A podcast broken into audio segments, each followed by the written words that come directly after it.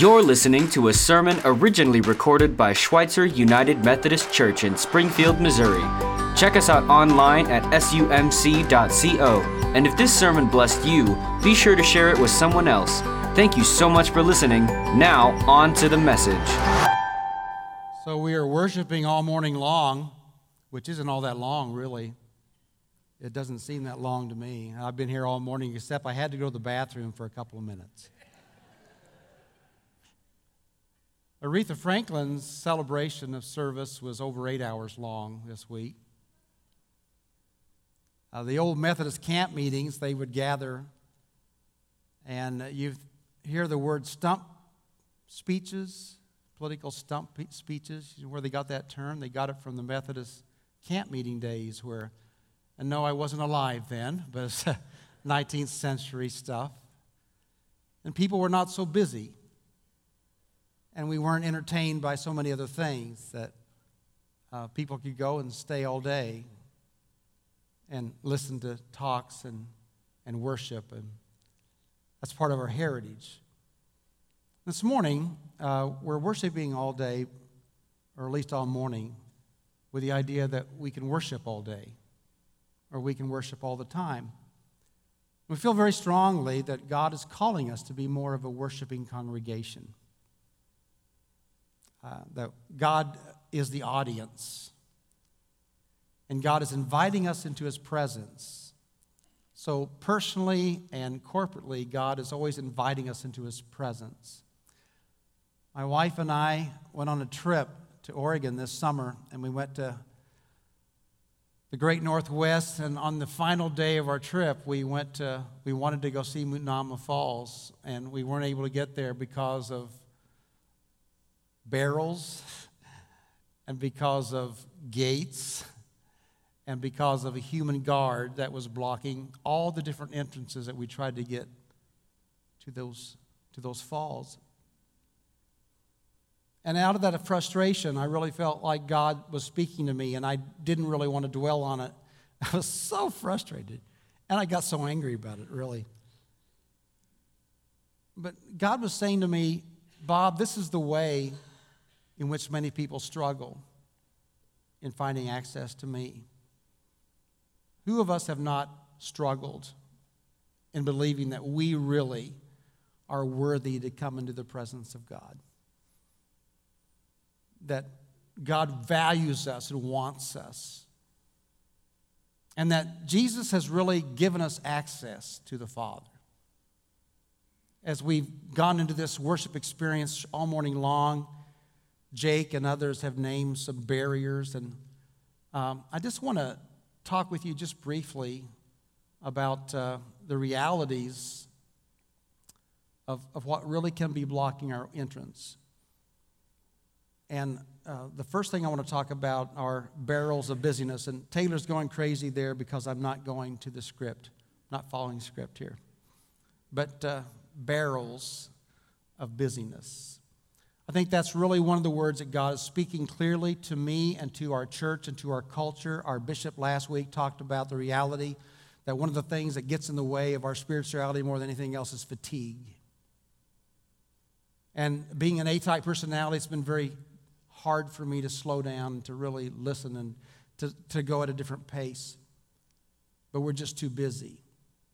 C.S. Lewis, in his writing of the book, The Screwtape Letters, is writing uh, where the chief demon is writing to one of his uh, minions, and he says, of the enemy, he's talking about Christians. He says, You don't have to get them to do something really bad, just keep them busy.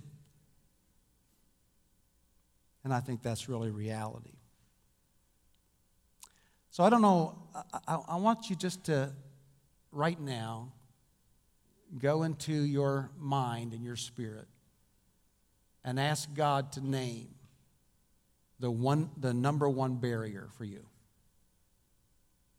And you can call it out if you want to, you don't have to, but just in the next minute, I'm going to be silent.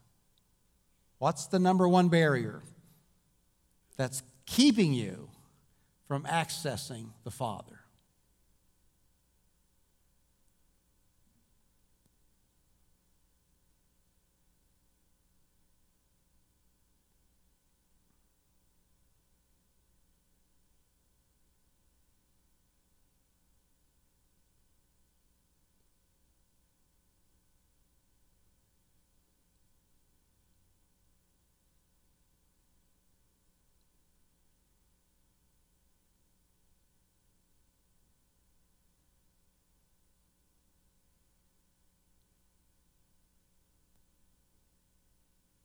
keep on holding on to that because you can give that to God now or you can give that to God a little bit later. but another thing that really is a strong barrier for us is, is our mindsets, like a gate that blocks our entrance to God. There are mindsets. And as we get older, and anybody in the room not getting older? I mean, these mindsets begin to develop early, early in life, where we decide that we don't like something, or we don't believe something, or we're not open to something. There's mindsets. It's like there's filters over our minds, and unless it fits our frame of reference and what we've experienced or what we believe, we just totally reject that. I know I'm that way. Last Thursday night, Susan and I were sitting down with our four year old grandson who is perfect in every way, and yet we discovered he has a mindset. We served him Smokies. You know what Smokies are? All right. He didn't know what it was. We served him macaroni and cheese and strawberries. He ate some Smokies, he ate some strawberries, I said, Orrin, you have got to taste one mac and cheese. One. He refused. It was just a really battle. And finally, he got one little mac and cheese up to his lip, and like, I don't know how he's so talented to get just the nibble of a nibble of, of a mac and cheese. And I said, That doesn't count. You got to put one whole piece of mac and cheese in your mouth. And finally, he did it. He spit it out. I said, You got to put it back in. You've got to chew it. One. Now, you don't know how hard it is for me to be a cruel, hard, disciplinary papa. That was hard. It wore me out. But by golly, he did it. And it's like, man, he had a mindset that he was not going to like it. If you don't like it, it's okay, but you got to try it. There are mindsets that we have in our religiosity, in our rules, and the way that we do things. And it's scary that the older we get, the harder it is. I'm not saying there's not some good absolutes, there's not some good structure, there's not some framework that's helpful to that. I'm not saying that. I'm just saying we got to overcome mindsets. But you know, I think the biggest intimidator of all are people. So there was the security guard that had a hissy fit animated, wasn't going to have me come near, have us come near the entrance that we were trying to break into. He had a gun, I didn't. It ended right there.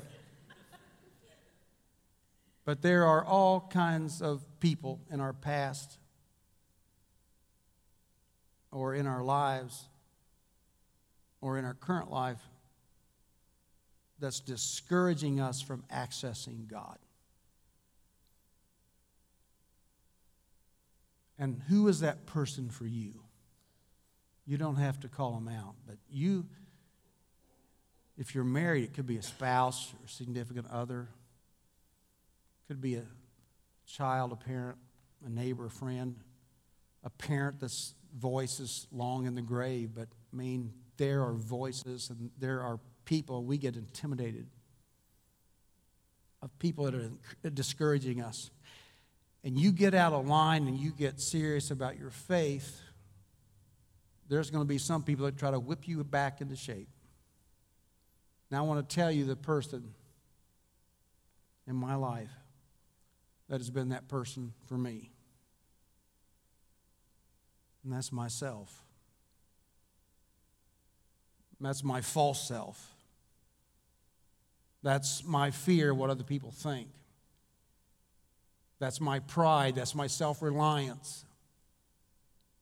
Because in my heart of hearts, as I go into the presence of God, I, I believe the Holy Spirit lives inside of me. And I worship a lot now, not just out here, I worship in here.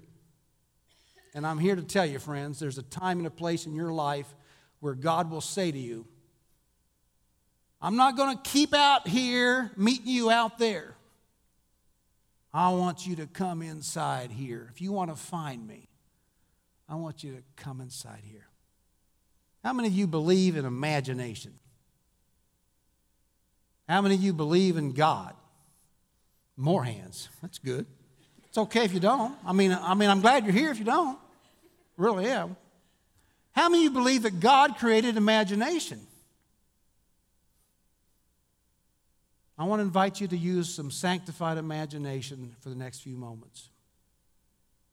And I want to tell you a story about one person recently, and I have this person's permission. I'm a, I'm a spiritual director, and I can tell you more about what that is later. But I am privileged right now to spiritually direct about five different men. And we meet up once a month. And the whole purpose, the whole agenda is putting ourselves before the presence of God and letting God take that hour any way God wants to. I'm not here to tell anybody what to do as a spiritual director. But I believe and I have come to experience and to know that when we are sitting and we are available in the presence of God, God can do anything. So I want to invite you to just, uh, if, if it helps you to shut your eyes, you can, but I'm going to tell the story of the guy that I'm going to call Max. And Max is like a lot of other people in this room. Max has a father wound.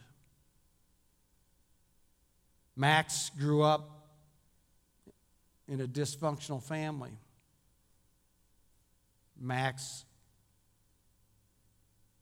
has a rather harsh or unloving and unpredictable father. So Max is learning in these sessions to identify the false self and the things that are keeping him from accessing God and really believing that he is worthy to come into the presence of God. that it is sheer grace that allows him to come there. And so, as Max and I are sitting with Jesus in the stillness of his imagination, I ask him, Where does Jesus want to take you? And Max begins to see and witness. Jesus takes him to the Father. Jesus is taking him into the room, the place where God dwells. And God appears before Max as a fireplace. What a beautiful image that God gave in that moment. Open hearth, open hearts. And there's a roaring, popping fire. And Max begins to see that God, the Father, is welcoming him there. And the Son has been delighted to bring him there.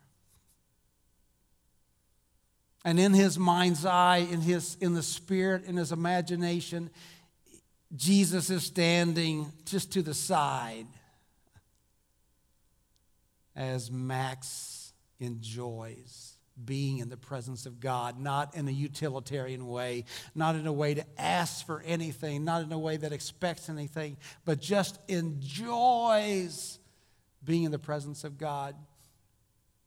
And here's, here's the ultimate surprise Max enjoys God enjoying him. And I believe that that is ultimately what worship is about, that the Father invites us. That the Jesus has given us and opened up the clear and living way where we have access to the Father. I'd like to uh, invite us on the screen to pop up those final verses of Scripture. and our worship team is going to come. But I want to invite you to look just for a moment at these wonderful words and see and hear and know the experience of the invitation that Jesus is now giving you. For Jesus says in the Gospel of John, the fourth chapter, the hour is coming and now is here when true worshipers will worship the Father in spirit and in truth. For the Father seeks such as these to worship Him. That worship is of the heart, worship is of the sincerity and the truth and the experience of what God has for us. And the writer of Hebrews says, So let us come boldly to the throne of our gracious God there we will receive His mercy and we will find grace to help us when we need it most. So let us go right now into the presence of God with sincere hearts, fully trusting Him. Would you read those words with me? Let us go right into the presence of God with sincere hearts, fully trusting Him. I freely admit to you, brothers and sisters, that I have obstacles and they oftentimes emerge, and I fight the battle every day. But I have come to believe and to experience that this is true. We have access to the Father, and we can go right now into the presence of God anytime, anywhere, any place. But it's more powerful and rich and full and real when you're doing it in community and with brothers and sisters. So, this is what God is inviting us into this morning. And as we go into this time of worship, we're going to have worship leaders direct us and help us, but let the Holy Spirit direct you. The Holy Spirit wants you to come and to bring your offering and to indicate uh, how you're going to serve God or how you want to be interested in a class or group coming up. That's cool. Put it here we even left some communion elements out here. It's not on the script, but if you want communion, serve yourself. It's been consecrated. I'm so thirsty right now, I think I wish I was an Episcopalian. I drank the whole cup, right? Go to the prayer wall. Write the prayers. Uh, what is it? What's the barrier? God, I want you to smash it. I want you to remove the stronghold, and I want you to be the stronghold of my life. I'm going to invite you to stand. I'm going to invite you to worship. I'm going to invite you to do what you need to do right now. So we, we want to end this final time of God in, in full worship and full praise, knowing that we have access right now into the presence of God with sincere hearts, fully trusting Him.